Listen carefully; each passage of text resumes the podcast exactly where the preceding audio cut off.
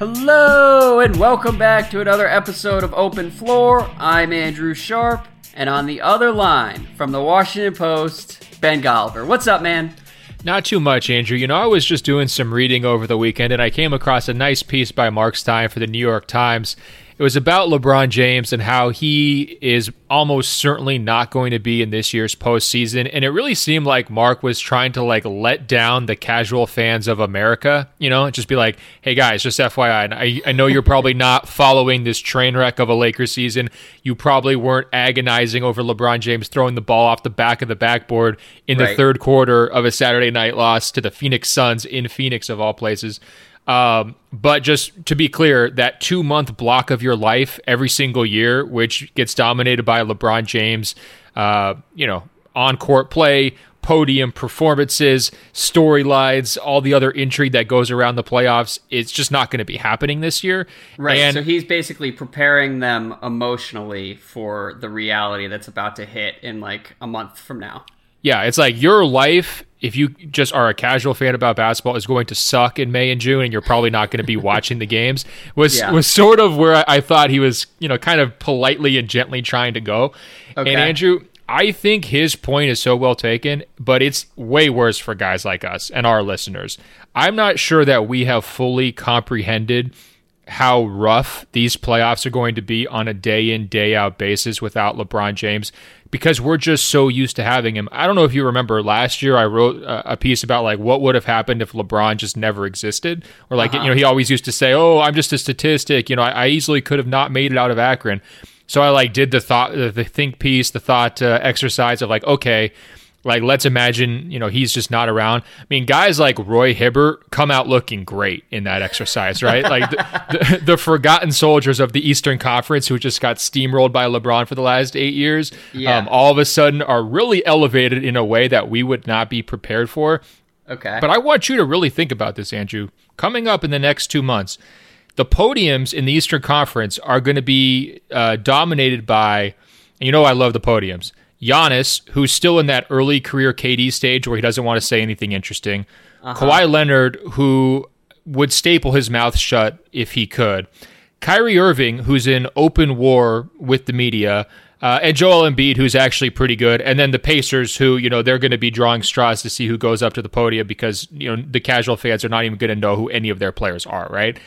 That is from a content perspective an absolute nightmare. Like Joel Embiid better be hiring an entire team of comedy writers to get his material together, and the Sixers better make it out of the first round uh, of the playoffs. Otherwise, we're going to have nothing to talk about in terms of the encore play itself. What were the big storylines from last year? LeBron coming back, dominating the Pacers.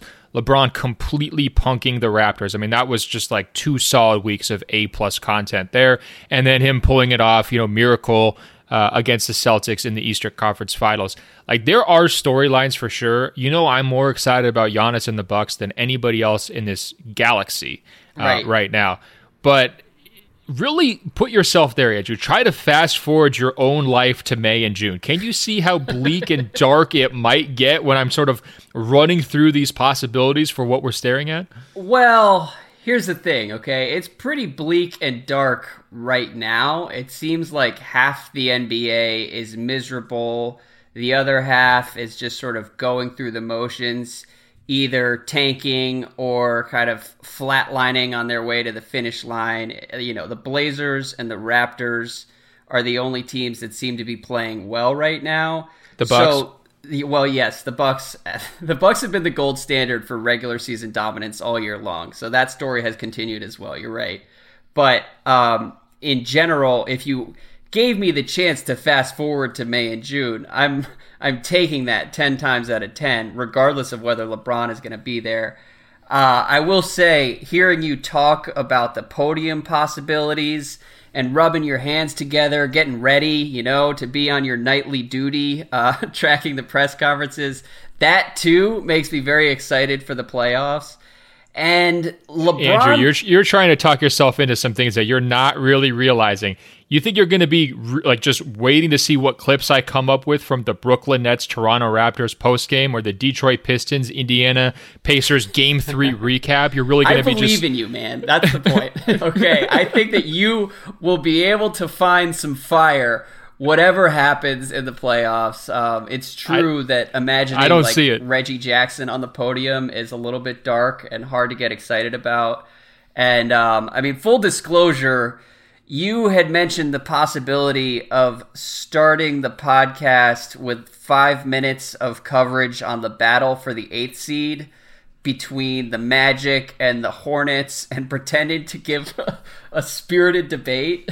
Andrew, this is what I mean about the LeBron vacuum effect, right? So we could pretty much write the Lakers out of this Western Conference eight seed. So let's stumble around in the dark for like other stories to replace, uh, you know, the big LeBron vacuum that's going to be there, right? Well, here we go. Should we get into the Orlando Magic for the Charlotte Hornets? Which team needs that eight seed more? Which one would be a greater symbolic victory? Do we crown Steve Clifford as a Coach of the Year candidate if he gets his team into that eighth seed? What kind of a validation, Andrew, do you think this would mean for a player like Nikola Vucevic, who's been just working his entire career for this moment? oh, Kemba man, Walker. Should we carve out some time to talk about the valor of Terrence Ross and DJ Augustin this year? There's, those guys are playing great, and the the, I- the Thunder or not the Thunder, the Magic. Um, what's it- the uh, let's say Jonathan Isaac also is another guy who has played really well, and that's about all I have to say about the the Magic over the last. No, that weeks. was that was impressive. You named three Magic players. Uh, that's more than you've named all season long. But don't even get me started about Kemba Walker. I mean, what a crowning achievement to host All Star Weekend, to start in the All Star game, and then to carry single handedly the Hornets to the eighth seed and a four round a four game sweep at the first round would just be an unbelievable thing. This is the depths that we're talking about that we're going to have to get into, Andrew. This isn't even a joke. Like we're going to have to have these kinds of conversations because the Lakers let us down. Yeah. Well, I will say, and look, as an NBA podcast, I guess it's incumbent on us to make this league as exciting as possible and engaging for listeners. It does sort of feel like the whole sport and the whole league is in a transition this year. And I think that next year, a playoffs without LeBron on a on a real title contender is is something that will be a lot more exciting because you know there will be more parity at the top and there's no foregone conclusions. And this is assuming that Kevin Durant leaves this summer. And um and I I could get pretty excited about that reality where you've got KD in the East or on the Clippers, and then Steph, and you've got Kyrie wherever he ends up, Anthony Davis wherever he ends up, and they're all kind of battling together. Giannis and the Bucks will still be there. That would be a lot of fun. I I hear what you're saying though, where like LeBron has been the foil who has been able to keep these Golden State years interesting and removing him and his star power will absolutely create a, a vacuum of sorts and we're all going to be kind of looking around being like okay so what the hell do we get excited about here? The one thing i would push back on though is i do think if we get to the second round of the eastern conference playoffs and it's boston philly Toronto and Milwaukee, which you know is is not guaranteed because Boston could be in the fifth spot, Philly could kind of like half-ass their way to a four seed, and we could be robbed of that final four. But if we do have that final four in the playoffs, like I will be very very excited, and I will be headed into both those matchups without any idea who's going to win and how it all shakes out. And I think that alone will make the playoffs worth watching. And then, you know, Golden State's a mess too, and it'll be a fascinating character study for them along the way. Yeah, I mean, you're you're really putting in work here. I'm impressed. Um, It's our Look, job, man. We got to make look. this fun. That final four you painted sounds really good, and that is absolutely the dream scenario to kind of salvage this thing, and especially from the TV partners' perspective, like that's who they really want to see, right?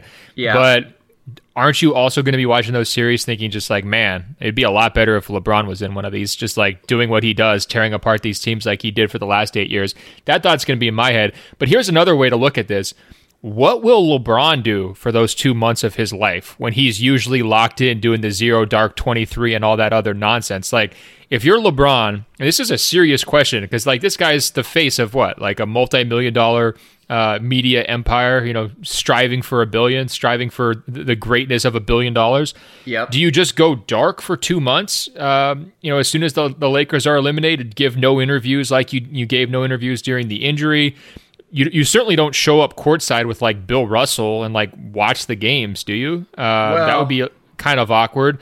Maybe you can like tie it into some former teammate. Maybe he goes to some Celtics games and pretends to cheer for Kyrie. Uh, do you just focus on the television shows and just keep bringing Anthony Davis back on for more editions of the shop until he finally, uh, you know, winds up uh, just no. being a member of the Los Angeles Lakers? Like, what I, do you do here? I do not need more editions of the shop. Um, and I do kind of hope he lays low for the two months that the Lakers are outside the spotlight. I hope he disappears because over the last month or so, and I've always worried about this with LeBron, like him turning into basketball's Brett Favre is a real possibility and almost an inevitability. Ooh. And it seems like we're already there.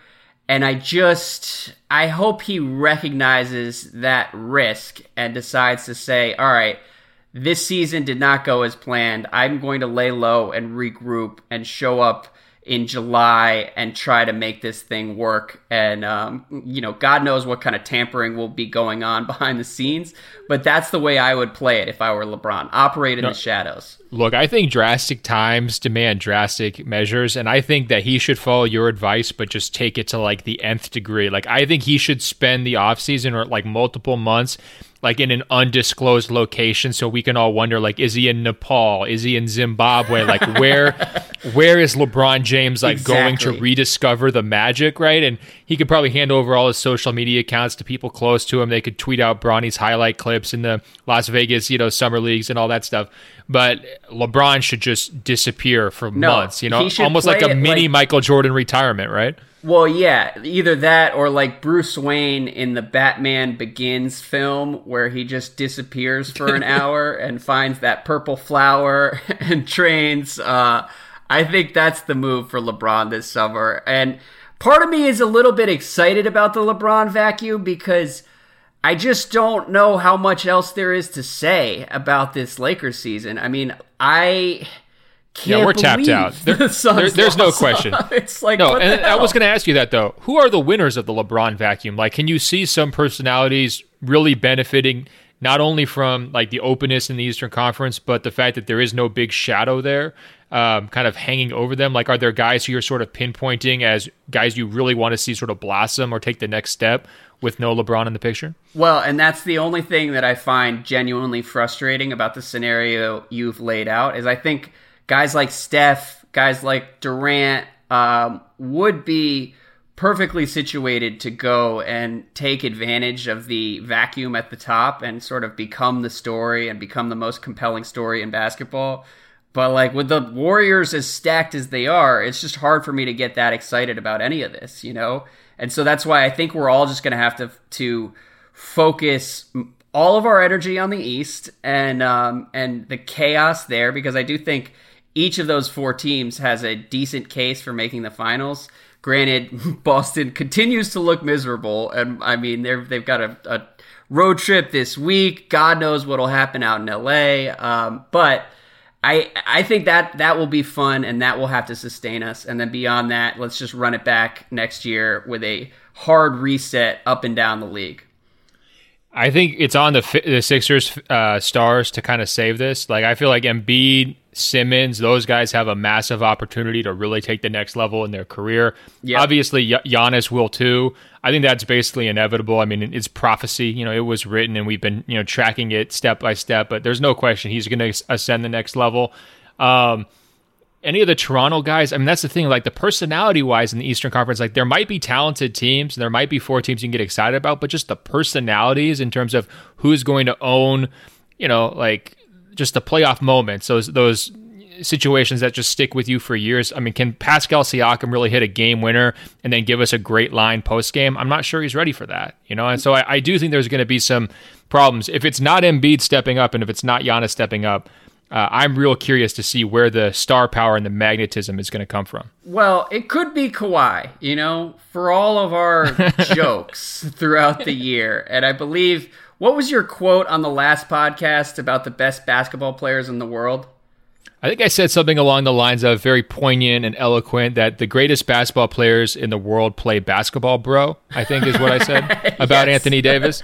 yes, that was about AD, but it's also Open Floor's official response to the Kawhi Leonard resting policy. He's taking a game off every week at this point. So, you know, I think it's fair for everybody to give a side eye to the way Kawhi has handled this regular season, and maybe maybe his body just demands that at this point, which is its own red flag.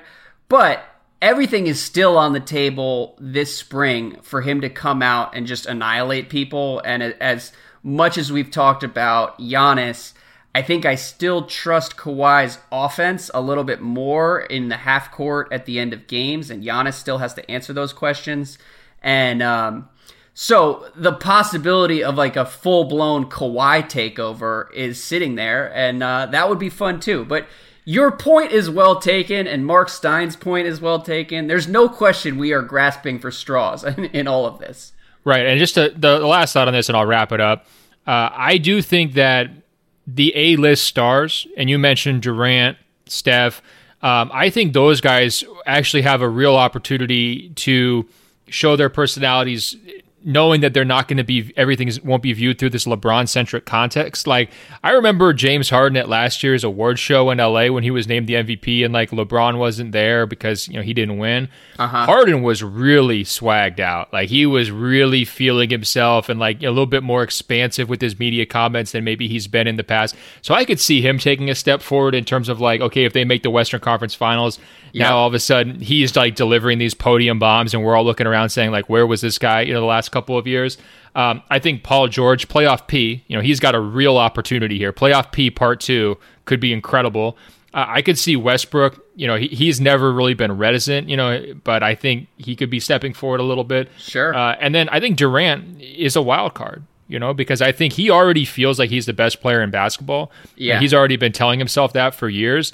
And so if if they're able to pull things together, they're smacking teams in the Western Conference. There's no LeBron sort of waiting at the end of the tunnel to challenge them in the finals. Uh-huh. He has no real reason to hold back. Plus, you know, he's already fed up with everybody anyways, and he has been for months.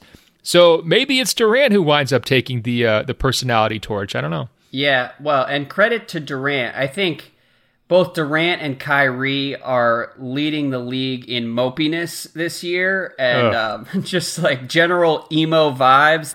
However, Kyrie is letting it affect his play on the court, and um, KD hasn't, you know, and that is actually really impressive. As as kind of unsettled as he seems in some of these post game interviews and whatever, he's still been like mostly phenomenal on the court. He's so, a machine, right? Yeah, and and that is a credit to how historically dominant he is. And then, you know, I don't mean to make this entirely you're kind of like moaning about uh the playoffs without LeBron and I'm kind of whining about the Warriors, but you know, I hear you talk about Harden. Harden was so good against the Celtics on Sunday. And you know, mm some of the shots he hits, you're just like, holy shit, I don't know what you do with this guy. If if those are going in, there's just no good answer.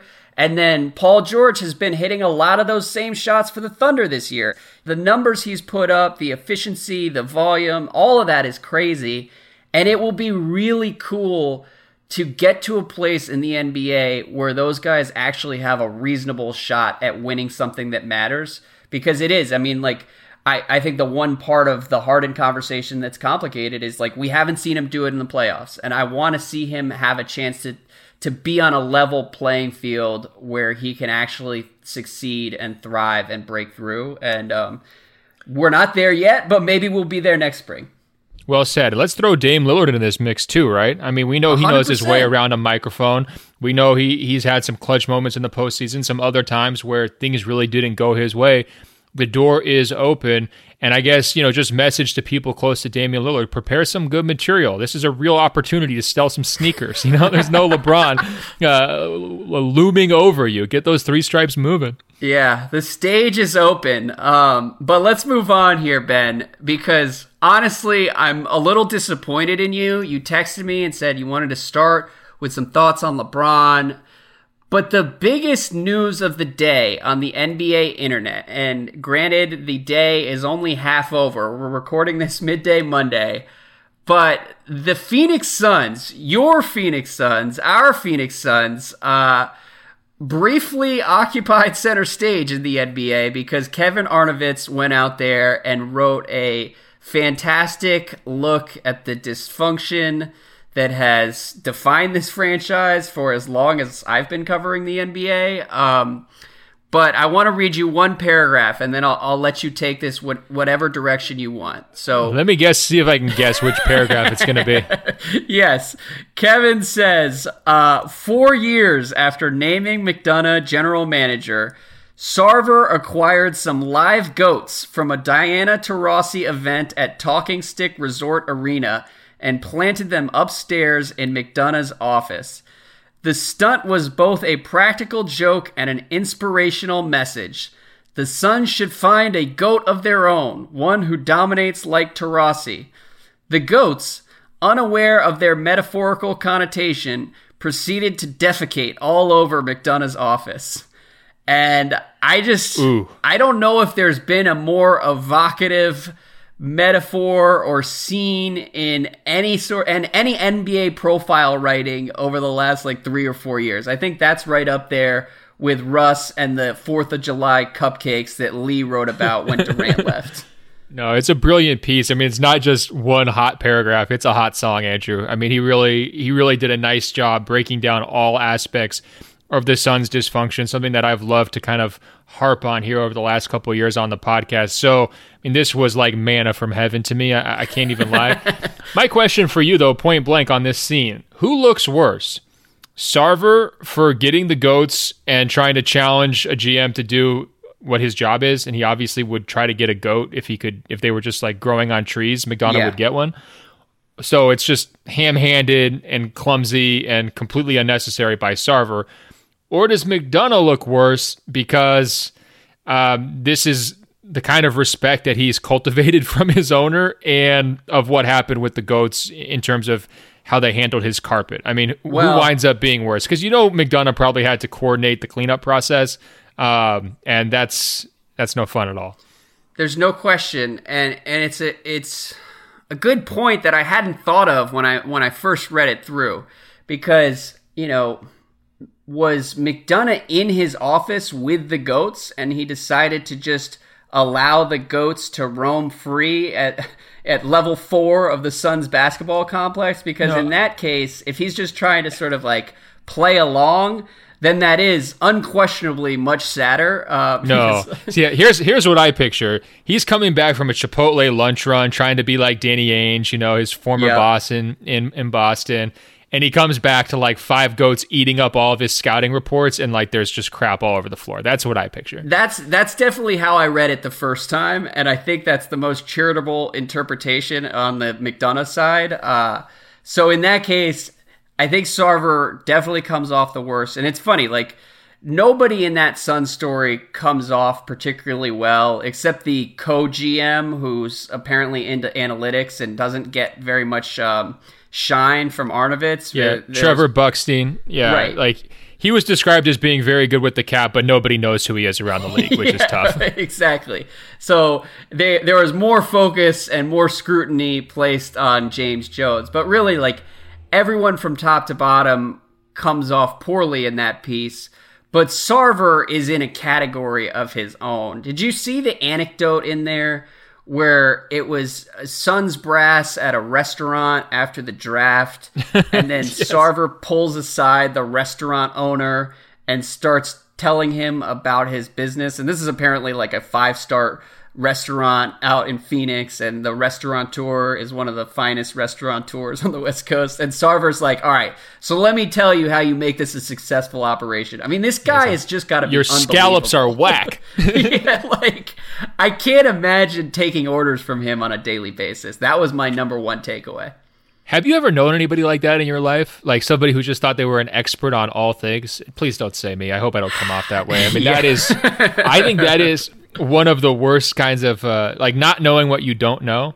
Yeah. Uh, well, and I think it's one of the traps that any it's like big time success story can fall into as far as businessmen are concerned because if you make a billion dollars doing anything and particularly when you've started from scratch like you're gonna feel like you know how to solve every problem in any sector and um, I think that it uh, that probably is an accurate portrayal of roughly like a third of NBA owners, maybe more than half. Um, and Sarver is certainly kind of like the poster boy for that because he does.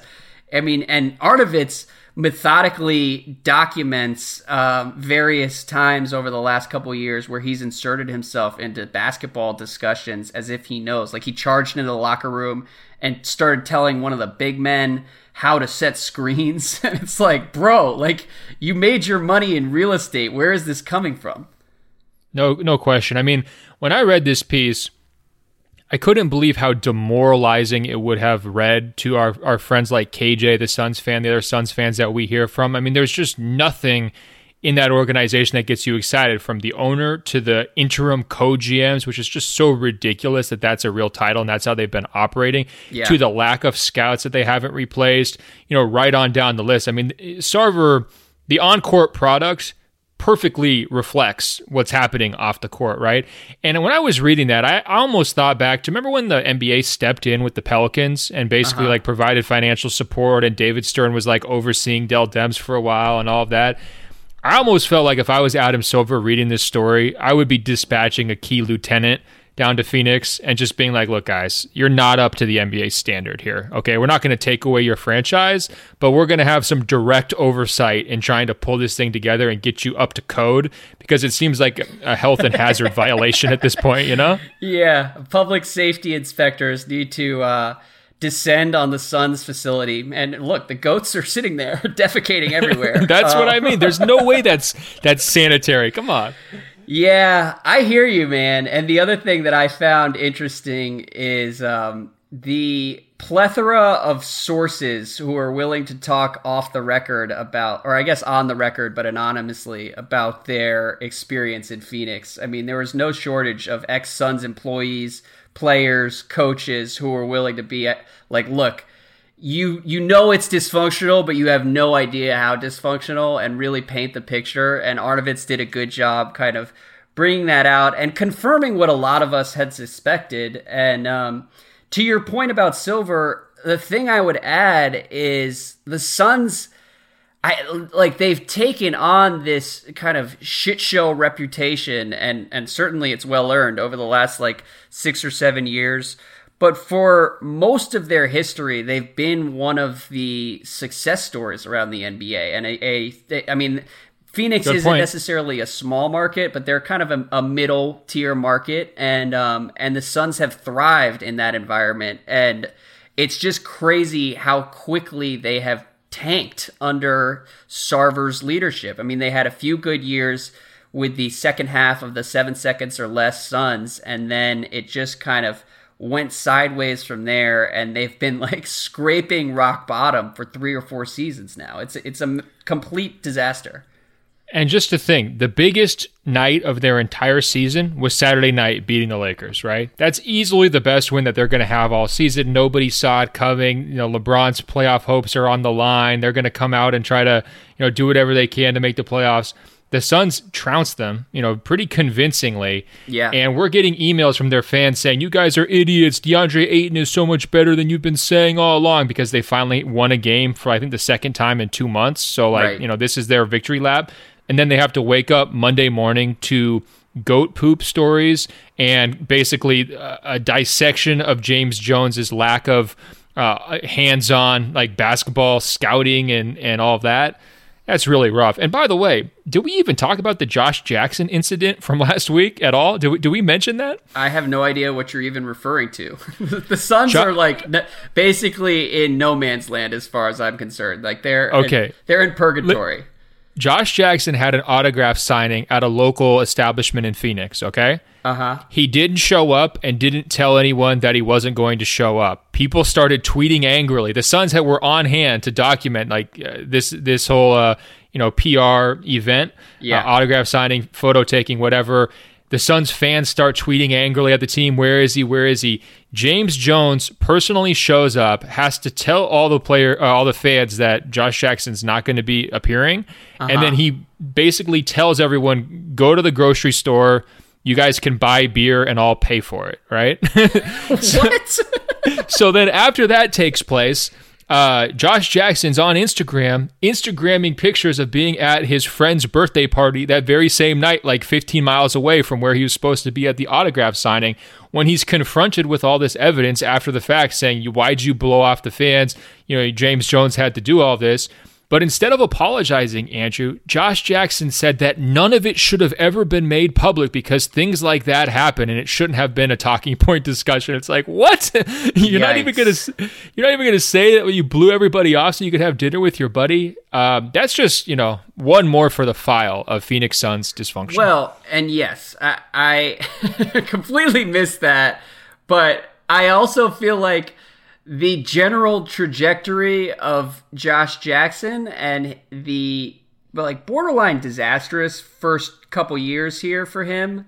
Not borderline. off the yeah. Well, they're completely off the radar uh, off the radar as well. And I don't know, I don't know what you even say. I mean, that's a top five pick. That's a guy like the Suns had offers for Kyrie and decided to use that pick instead. Uh, apparently, at least. I mean, that was reported. There, a lot of teams around the league wanted that pick, and they looked at Josh Jackson and were like, "This is the future of the franchise." And that has just been a complete strikeout. And then the Ayton Andrew, stuff. they they took him over Fox and Lauri. Yeah. And Jonathan Isaac. I mean, and Zach Collins. I mean, and Donovan Mitchell. I mean, the list goes on. Well, and the pro- the whole problem they have in Phoenix is a culture of losing. And I'm not saying that De'Aaron Fox could have solved that by himself, but like you see what Fox has done in Sacramento, and it's so clearly what the Suns need, and they didn't really give him a second thought because they had Eric Bledsoe in place at the time of that draft. And Bledsoe had apparently wanted out for six months by that point. So it's like, you know, you start looking at the the logistics in Phoenix, and it's just a total nightmare. And um, and the Ayton thing, because we did, we had one Suns fan send an angry email about why we continue to hype up um, Jaren Jackson Jr. and Luka Doncic and Trae Young, and never mention Ayton.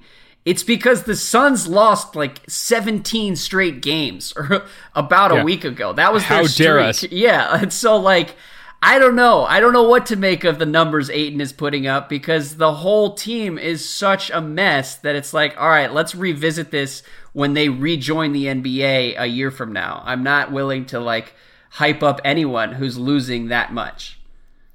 You know my favorite Josh Jackson statistic? It goes like this 53 players from the 2017 NBA draft have logged NBA playing time. Yeah. So that's almost the entire draft. Uh, pretty impressive, actually. Do you know where Josh Jackson ranks out of those 53 in terms of career win shares? You know, total Oh, production. And keep in mind, you know, he's been playing lots of minutes. He's already played more than 3,000 career NBA minutes for them. So he's had a real opportunity to show what he can do. Well- 53 guys in his class have played minutes. Where does he rank in win shares? Um I would guess like 46th.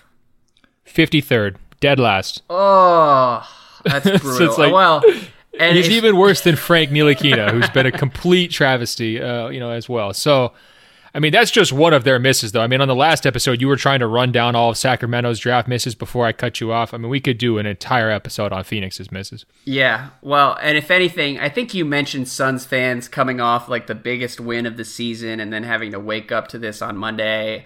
I don't think that this is actually bad news if you're a Suns fan. I think that reading this profile from Arnovitz would actually be pretty gratifying and validating because it really lays out in granular detail how screwed up things have been. And anyone who's paid attention to this team could sense some of that behind the scenes. But I think what made Arnovitz's piece so compelling was um, laying it out and, and making it all pretty transparent for everyone to see. Starting with the goat metaphor, but uh, not well, limited to that by any means. I hear what you're saying, but they're still stuck with this guy, right? Like if there was a, yeah. a, companion piece and it came out from Woj and it was like, hey, sources, you know, Adam Silver urging Robert Sarver to sell NBA's lining up buyers, then I would be like, oh, okay, yeah, this is not only validating, but like it's, you know, something you can really get excited about. It's heartening. But I think instead, you've got the same guy, Robert Sarver. It's not like he thinks he knows less than he did two years ago. I mean, he's still the same guy. He's probably only going to be getting worse. And it is a fact that a lot of the NBA's worst owners just kind of got pushed out over the last decade, right? Whether you look at um, the Maloofs in Sacramento, you look at uh, Donald Sterling with the Clippers, yeah. Uh, you know, you look at the the pre Joe Lacob Warriors owners, like a lot of those guys all cashed out, right? So I think Sarver's basically the worst one left, wouldn't you say? And I don't know how you can be competitive if you have the NBA's worst owner. Aren't Dude, you basically doomed? I mean, look, I'm rereading the sentence here. Sarver acquired some live goats from a Diana Taurasi event and planted them upstairs in his GM's office.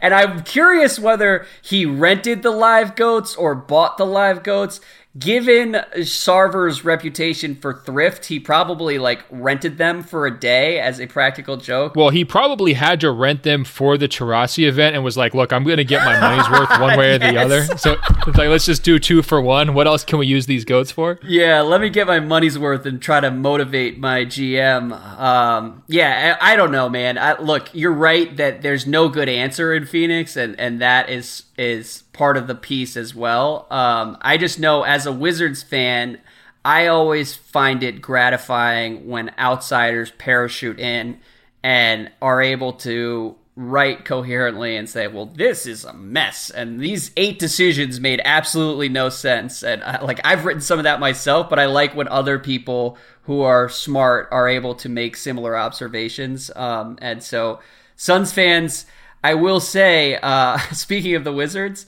the uh, the best reaction to that piece was like a very sincere text message from an, a friend of mine sending me that link and saying, you know, I really think there's a chance that Sarver could bite on John Wall. And that's reason alone to have a little bit of hope for the future. And so that was another takeaway for me.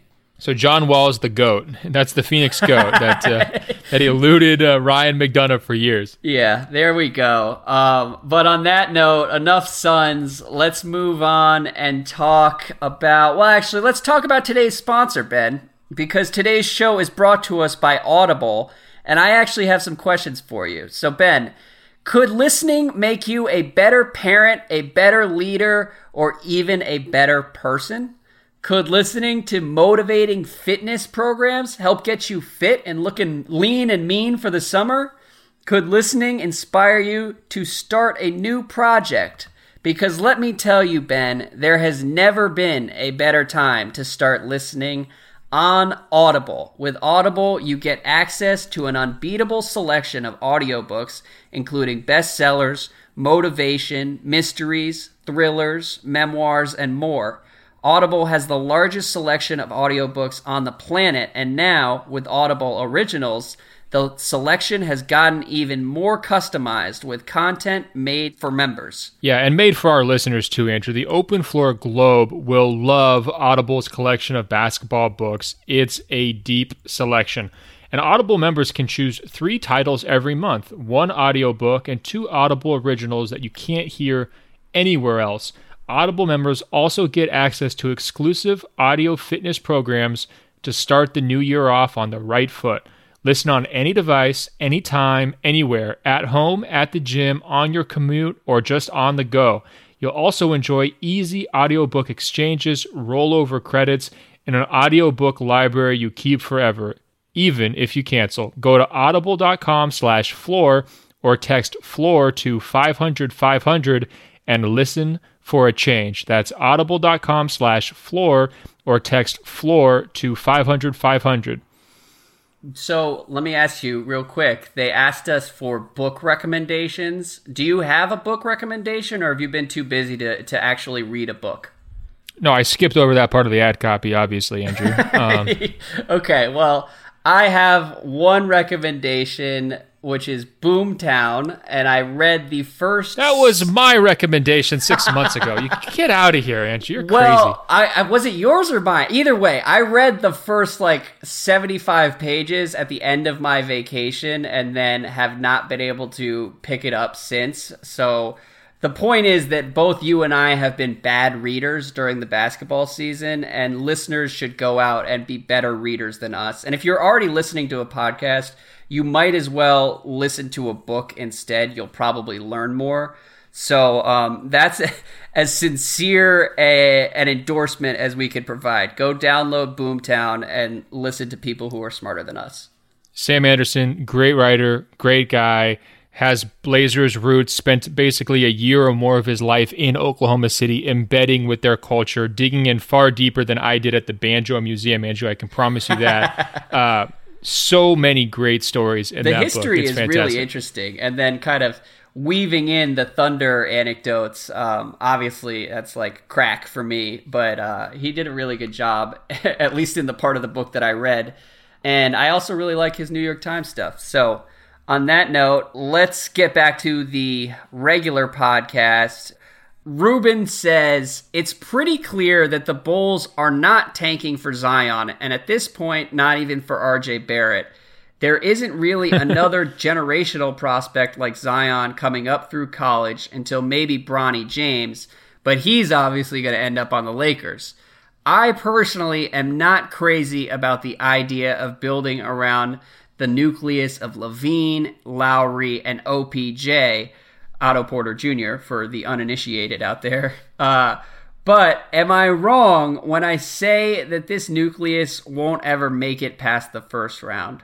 So what do you think, Ben? What are your Bulls thoughts at this point in the season? No, I'm I'm clearing out for you because it's about time you pounded your chest about Lauri because you were like a huge Lauri stand down the stretch of last season when that was not in fashion. Yep. I don't know if you're actually right about the big things, but you might have gotten right. You know, the, the broken broken clock might have been right on this one. I was right on Lauri. I do feel good about it, in part because there have been some fits and starts for Lauri. I mean, when he came back at the start of this year, he didn't look great. He had the injury that that kind of like sabotaged his first two months, and um, my faith did begin to wane, but now he looks a lot more comfortable, a lot more assertive on offense, and I do think I also feel good about Otto Porter and and being right on him and right that the Bulls were smart in trading for him uh, because I think the two of those guys, you know, Ruben didn't mention Wendell Carter Jr., but Otto Porter Jr.,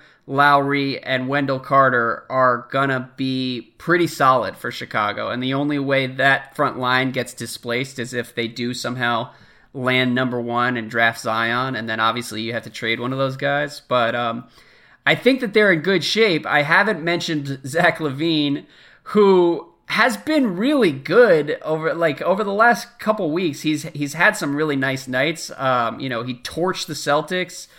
I just I still don't really trust that dude, and I think if Ruben is worried about this nucleus not making it past the first round, I think LaVine is is where that worry starts. But like Lauri and Otto Porter Jr. and and Wendell Carter, those guys are really good and and worth getting excited about. And I also think like the Bulls have been so lost for the last couple seasons that now is not the time to start hand wringing about like the ceiling. I think even over the last two weeks, they've won some games that represent real progress and probably the first progress we've seen from this team in several years. So that alone is a win.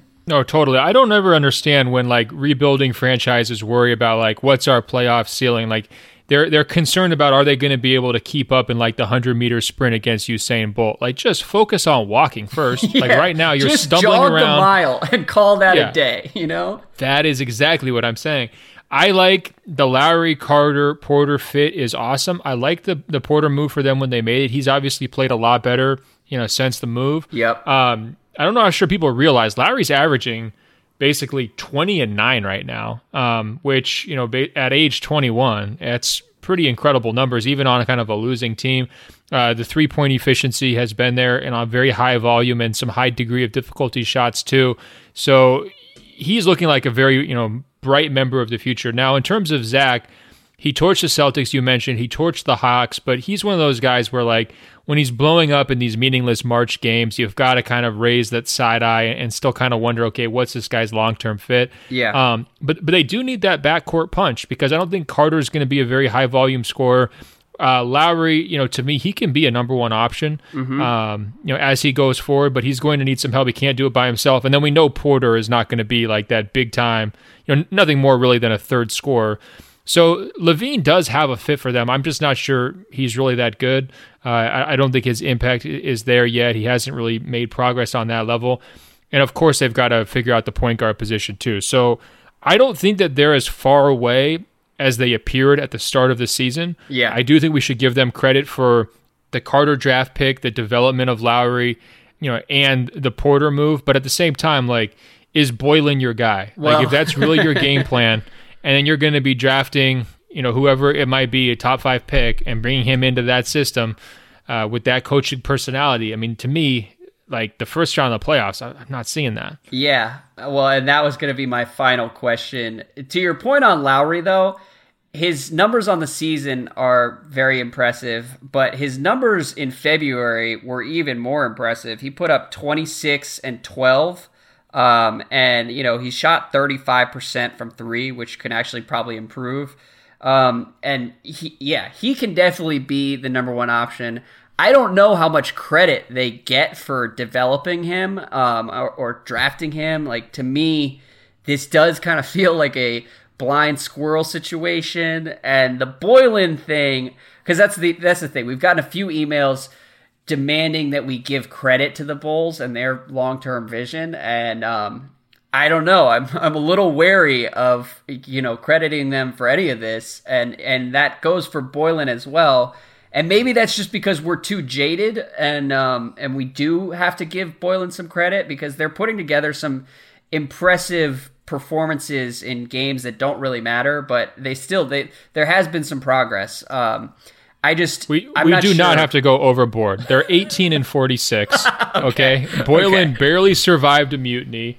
They're putting up big numbers against bad teams because there's a lot of bad teams in the Eastern Conference and they have to play a lot of them. Yeah. Um, I think big picture in terms of direction, you know, where are they going? Uh, they were very smart to flip Jabari, which was a terrible move, into a quality move with Porter. So they definitely deserve credit for the second part of that. Yeah. But you also have to remember that they're the ones who paid Jabari Parker in the first place, which was a real red flag for a front Well- office in terms of that being your your uh, your big offseason move, right? Yeah, it did end up working out for them though, because the the Wizards needed to be bailed out of that luxury tax bill. So, um, you know, Well, if you can convince me that that was Gar's master plan, his long term plan, then uh, then I'll believe it. Well, but I don't so- think that that was his game plan. I, I don't think they saw Jabari Parker going as far south as fast as he did when they signed him. But this is how the the worst GMs work, though. You know, it's like Keyser Söze and the greatest trick the devil ever pulled. You know, the same way Ernie Grunfeld will occasionally pull a decent move out of his ass. Like Gar and Pax are just competent enough to retain the benefit of the doubt with ownership, and this is how they remain permanently employed. So I do think it's it's more of a feature than sort of a bug with um, with their whole plan up there. That every now and then, like once a year, they get something right, and it is enough to make ownership forgive the like five or six incomprehensible decisions they make, and that's part of the Bulls brand at this point. Do you think they should take John Morant if they don't get number one? I could see that being a nice fit. Dude, I know nothing about the draft this year. it's kind Wow. well, I, yeah, it's usually my thing. Shocking admission from the guy who pretended to be a draft expert for the last four years and hung it over my head on every single episode. I know. I feel pretty good about my um, draft nerd credentials over the past five to ten years, but this year, like, it just is a really weak class, and none of these guys past Zion are that exciting to me. Um, there are a lot of wings, and I, I think it's a lock that like two or three of these six eight wings are going to turn into pretty solid um, starters. But like beyond that, there's just not that much to get excited about. And I think that this year there's going to be less excitement about the draft than any point in the last five years because free agency is going to be such a big deal that we're going to get to draft night. It's going to be like, all right, so where does Zion go? I don't really care about any anything else that happens tonight. That's a very reasoned take. I understand where you're coming from on that. Uh, way to kind of excuse yourself for not doing the homework. I appreciate that part of it. yeah. no, I'm just kidding. Uh, no, I just said John Morant because it's really the only point guard near the top of the board, and they badly need a point guard. And if I'm looking at like RJ Barrett, how does he really fit? If you've got Porter and LaVine, I mean, maybe you're going to start Barrett down the road and have LaVine as your super sub scorer. Yeah. Um, I just think they've got some fit questions there with a lot of these top picks if they don't get Zion and maybe Morant, an athletic point guard, ball handler, you know, just kind of a star potential, I think, in terms of just the, the nature of his game and his athleticism. Uh, that could be the answer for them. Yeah. I mean, just to return to my draft nerd roots, the one guy I have really liked since he was a junior in high school. And, you know, I went to a couple uh, scouts and was like, look, we need to be talking more about Darius Garland and was sort of met with a side eye. But he, while not playing at Vanderbilt this year and he missed most of the season, he has started to rise up draft boards. I think he's, I mean, he can shoot it pretty well and um, and fits with where the point guard position has gone over the last five ten years. So I think he's another one on par with Morant. I, Morant is more explosive from what I can tell, and Garland is more skilled. But um, that's another one who could make sense for the Bulls. I think they should just sign somebody though. Like some of these, like Lauri is going to be entering his prime, and I don't know if you want to wait on a 19 year old point guard. Um, and there there are going to be point guards available to sign. So, yeah, and that will be the real test, by the way, of how much credit Boylen deserves. If they can get a solid starting point guard in free agency and they sign him, he comes in, plugs and plays, fits with the system, and they go, and, and Lauri takes the next step next season. Yeah then you can convince me that Boylen is a net positive. Uh, I don't see that happening. You know, if I'm a starting point guard, you're going to go sign with the Chicago Bulls? No, I don't see it happening, but uh, let me tell you, I will be delighted if it happens. And if we get there a couple years from now and Boylen gets the last laugh, um, old Coach Hardass up there, captain accountability. No, he was general accountability, maybe. Um, either way, Not sure what yeah, he probably got is. promoted along the way somewhere, but I think our message to Lauri is simple. Don't be the next Devin Booker. Don't be this high scoring guy stuck on a team going nowhere for years and years, just content to sign that second contract. You know, I'd get out in front here down the stretch into the summer, campaigning to get a big time point guard. Say the time is now and you want help. Uh, it's never too early to start that conversation because it's going to be a long, long couple years in Chicago if you don't get a real point guard. Yeah, there you go. Well, we've now done like 15 minutes on the Bulls, 20 minutes on the Suns. It's been quite a day. welcome Andrew, to March, everyone. Andrew, welcome to the LeBron vacuum. I just tried to warn you about it for 20 minutes off the top. I know, and I didn't believe you, but here we are. Uh, let's finish off with two more questions. Actually, we also have to talk about Eric Bledsoe. Um, so, first, Eric Bledsoe. I, I chose this question from Alex, who said, I've recently noticed some parallels between this year's Bucks and the first Warriors title team. The Warriors at that point were relatively inexperienced and beating the crap out of teams in the regular season, but people weren't convinced, just like the Bucks. Both teams had also fired their coach the summer before and embraced modern basketball concepts. So, what does Giannis Inc. think of these eerie parallels? And Ben, to me, I think the biggest difference between where the Warriors were then and where the Bucks are now is that everyone in Milwaukee is going to be expensive much sooner than that Warriors nucleus was, um, because you know the Warriors had already signed Klay Thompson in 2015. I believe they had signed an extension before that season began, and then they signed Draymond Green to a max before the cap exploded. And in Milwaukee, this Bucks team is going to be capped out as soon as this summer hits, you know, and and that began with Bledsoe this weekend. It'll continue with Middleton, whatever they want to pay Brogdon, and so that's why I'm less excited about the parallels to the to the Warriors and the potential for like a Bucks era over the next four or five years. Yeah, no disrespect to where he was going with that. I mean, I just don't think it's that uh, close of a parallel. The big difference is Draymond Green, right? Because Yep. if your number one guy is Giannis, you can talk me into him having a a long shelf as a top three guy in the league, just like Steph Curry. If your number two guy is Middleton, you can talk me into you know having a similar role with him and Klay Thompson, right? Yeah. But Brook Lopez, you know, incredible season. He's not Draymond Green, right? Like I Right. mean, he's not that elite like third level guy, and that's what they don't have. I think in this parallel situation though, Bledsoe would wind up being kind of like Andre Iguodala when they first got him. You know, Ooh. not that far off in terms of you know salary numbers and, and kind of supporting role and, and being a nice fit and kind of filling in some of the gaps that the star guys don't do. And so I think from that standpoint, Giannis Inc. should be elated about the Bledsoe signing. I thought the the price, like compare Bledsoe's price to Jrue Holiday's price. You know what Yes. the Pelicans had to pay Drew last summer, and you know you're mentioning being capped out. Well, they'll be capped out, but but still able to keep a lot of their core and maybe all the core that they want to keep together this summer, right? Yep. Like that holiday signing basically makes it so that the Pelicans couldn't uh, add any other meaningful talent around Davis for the foreseeable future when they when they committed that money.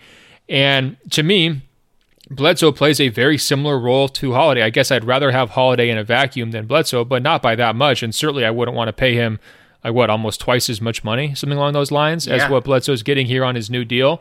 Um, I thought for Bledsoe individually, it's a real sign of faith and forgiveness based on how he played in last year's playoffs Yep. to give him this money now to not ask him to prove it during the postseason. And so I think uh, for him, like he should have all of his focus now on playing better in the playoffs and being that number two, number three guy when they need him.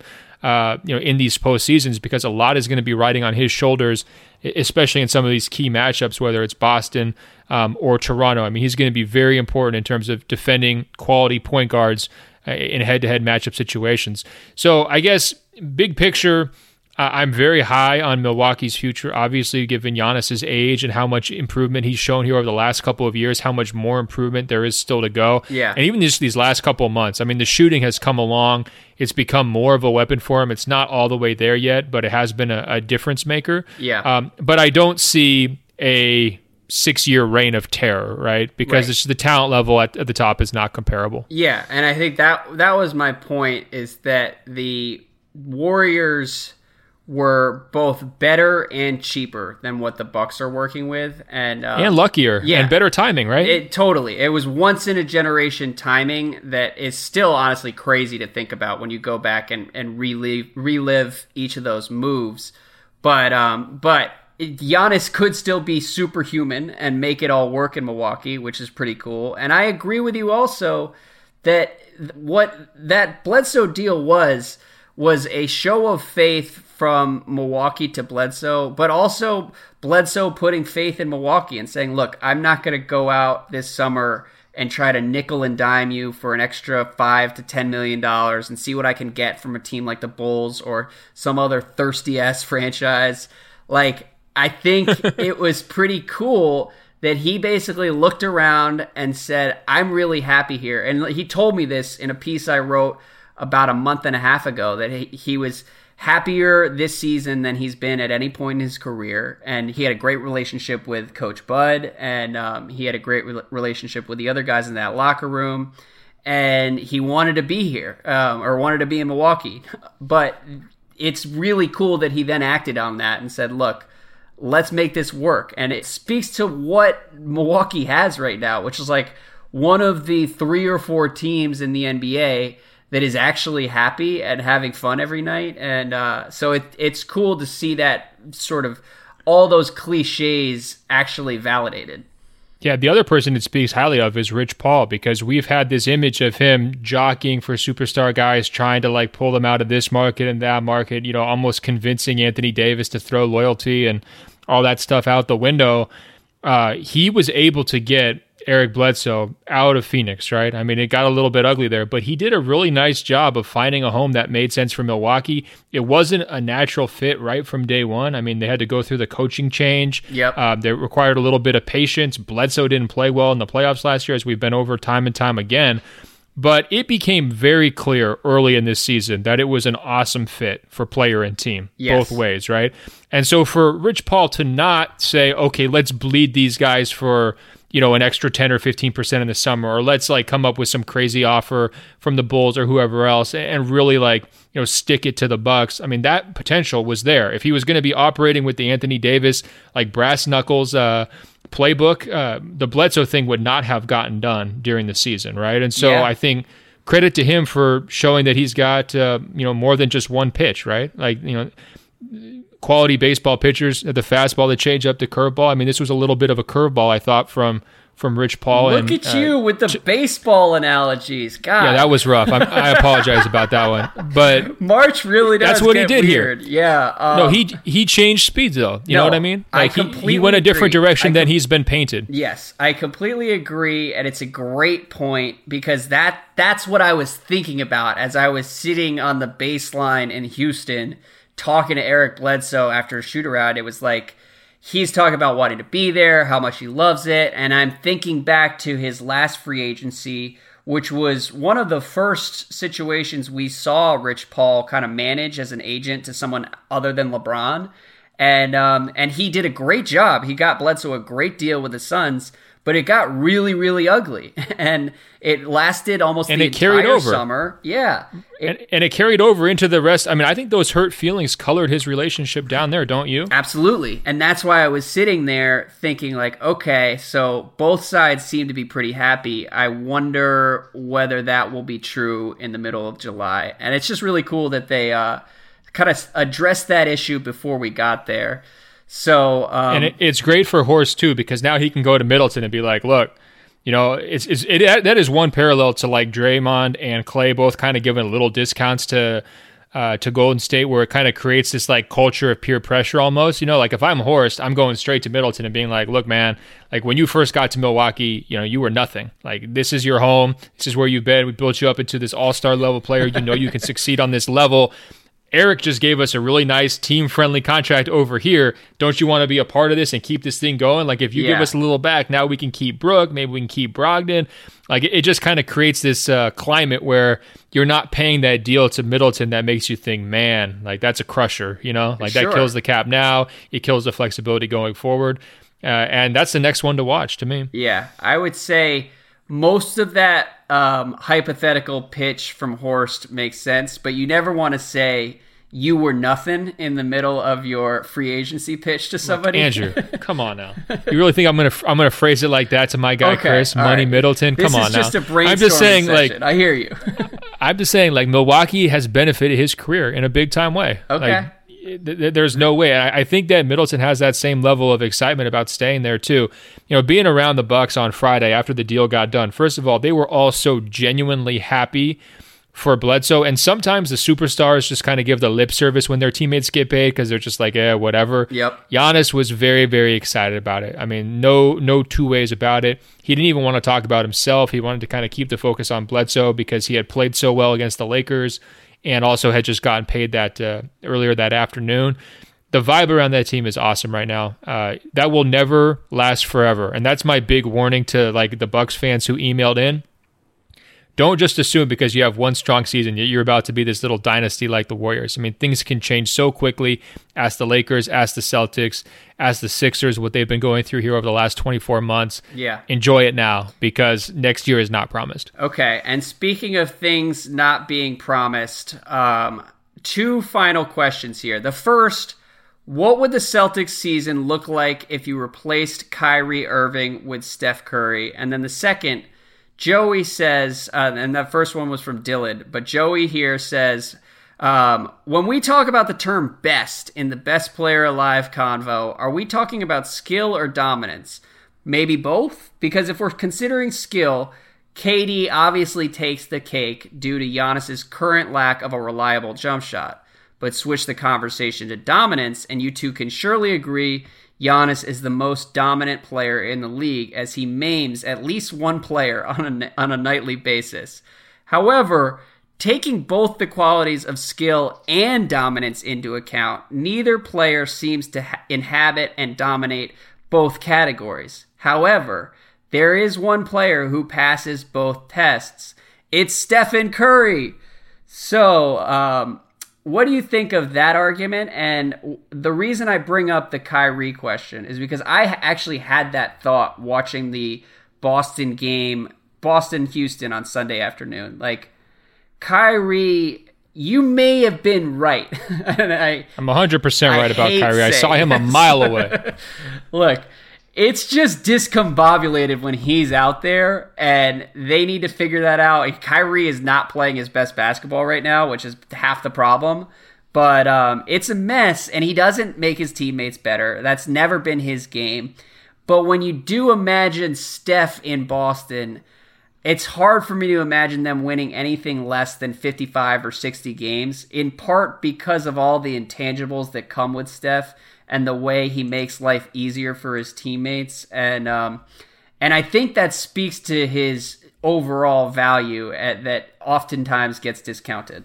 I mean, I think that they would win if he if he's healthy for the whole season. That's a 62 win team at minimum with Steph Curry instead of Kyrie Irving. I was dead on about Kyrie the whole way through. You thought I was crazy when I first brought up the issue. It's nice to see you finally slowly, you know, realizing that I knew what I was talking about. Well, let, he's just not clear. consistent enough week to week, game to game, month to month. That's just not who he is, or really has ever been. Yeah, and that's a big issue when he's your best player and everybody's looking and turning to him, and you're trying to do it your way rather than the team way, which is what worked for them so well last season. Like you really have to pull guys through. It's the same deal with LeBron in LA. If you want to do it your way, you have to be delivering every single night. Otherwise, people check out. And the Lakers, you look at their team, guys are checking out left and right. It's obvious. And I'm seeing a lot of the same stuff from the Celtics, frankly. And, I, you know, Kevin O'Connor had a nice piece in the ringer about just like what the mood has been like in the locker rooms here over the course of this season. Guys not really chatting, not talking, not bought in together. Yep that stuff goes back to the leader. And, you know, Kyrie has set the tone with some ridiculous comments all season long, and he has to own all of it. Steph Curry would never have done that. Yeah. And you can guarantee the mood would have been better. Now, in terms of this question, best player alive, what wait, are we wait, using wait. to judge this? Before we get to that part, I do think um, I, I enjoyed the KOC piece on the Celtics that ran Monday.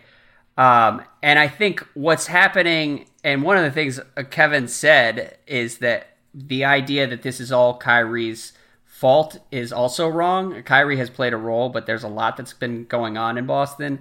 And I think one of the themes of this season, well, there have been two themes that have, have persisted in several different places. And number one, it's that superstars really can set the tone, whether it's KD, whether it's Kyrie, whether it's LeBron. I, you know, we've seen those teams be kind of miserable because of the guys at the top of the roster. And then the other thing that's happening in Boston that's happened from a few different places when you try to trade half the roster or make them available in trade talks in a very public way, it kind of sends teams into a tailspin. At least, I mean, that's that's the the one through line in both LA and Boston, and uh, and I think that matters as well.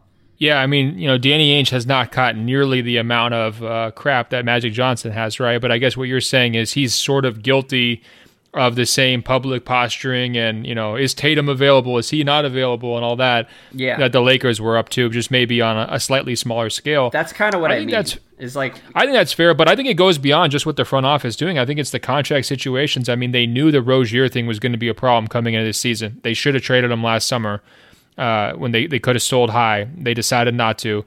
Uh, they knew some of these other contract situations coming up, whether it's Jaylen Brown or whatever else. I laid out my prescription for how to handle Jaylen Brown before the season. To me, I can't really tell whether you know they followed any spe- uh, particular blueprint in terms of what his role is supposed to be or what they're going to be able to promise him down the road. And so, you know, that fit hasn't really worked.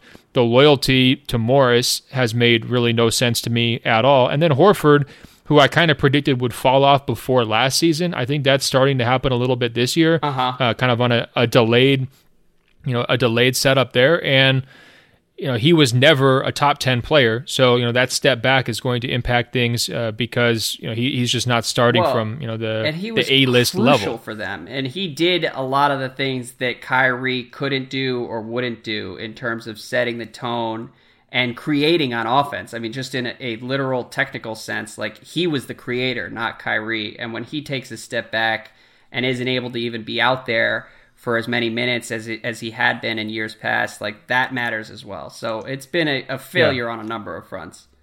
But I don't blame Horford for that stuff. I blame Kyrie for that stuff, right? Because if you're stepping up to do that, you got to be doing it better than the guy who did it previously, and that hasn't happened. Well, and the other thing I wanted to add is that you are right on Kyrie, and I've never necessarily argued that he's a creator. I've just argued that it's not as important as it was.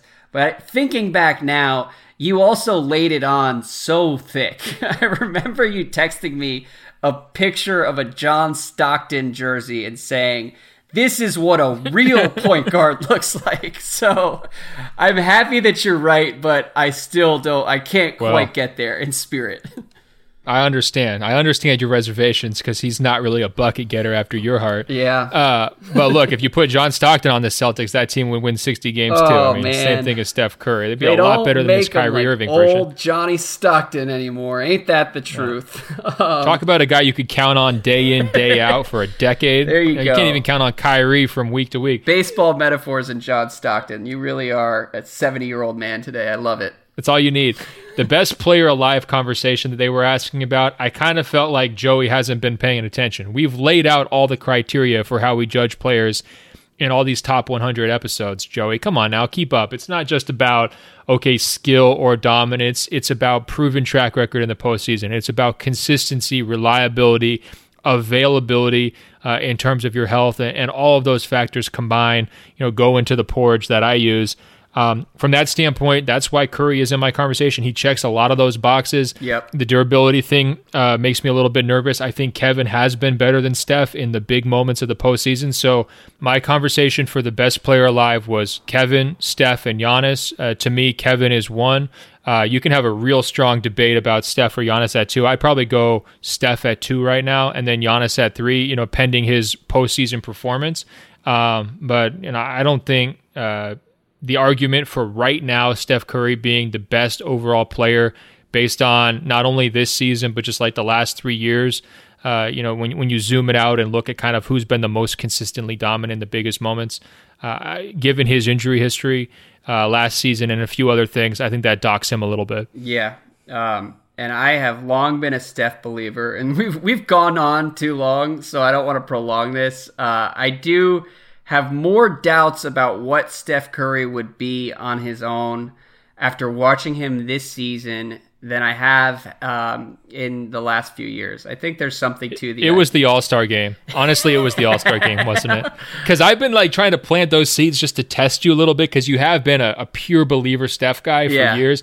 I feel like that All Star game performance scarred you because he let Giannis down. He did let Giannis down, and look, I don't forget, and I know where my loyalties lie in the end, and wherever I stand, I stand with Giannis. Um, but uh, I don't know. I it's part of the reason I'm so excited to see Steph on his own team because if he does come through and if he can win a title without KD there, I think that vaults him into a entirely different tier uh, historically and would be wild. Um, and then you can start asking, like, if you really look at the track record and what he's done over the last five to ten years, like he, I mean, if he wins another title without Durant on top of a title this June, that's like five and six, I think. I don't know. I'm losing track of all the Warriors titles. And he, I mean, that's a better resume than LeBron. Um, but we're not there yet. So, uh, and for now, I, I agree that I would have Giannis and Durant slightly ahead of Steph. Um, but for now, we've gone on too long. We can also have a separate conversation about why NBA players still kind of underrate Steph. But it's March, Ben. You've got to be someplace. I've got to be someplace. Uh, this this is more fun than I expected it to be, considering how dead the NBA is right now. No question about it, Andrew. And we got some great questions from our listeners at openfloormail at gmail.com. Also, check us out on Apple Podcasts by searching for Open Floor. That's two words. Find our page, scroll down. It will say rate and review, tap five stars. It's just that easy. We're also on the world famous radio.com slash open floor. And don't forget, Andrew, we're going to have a long awaited lantern segment on the next podcast. So check me out on Instagram at ben.golliver for this week's lantern prompt. I can't wait to hear from everybody on whatever it might be. Andrew, until later this week, I will talk to you. All right, man. Take it easy.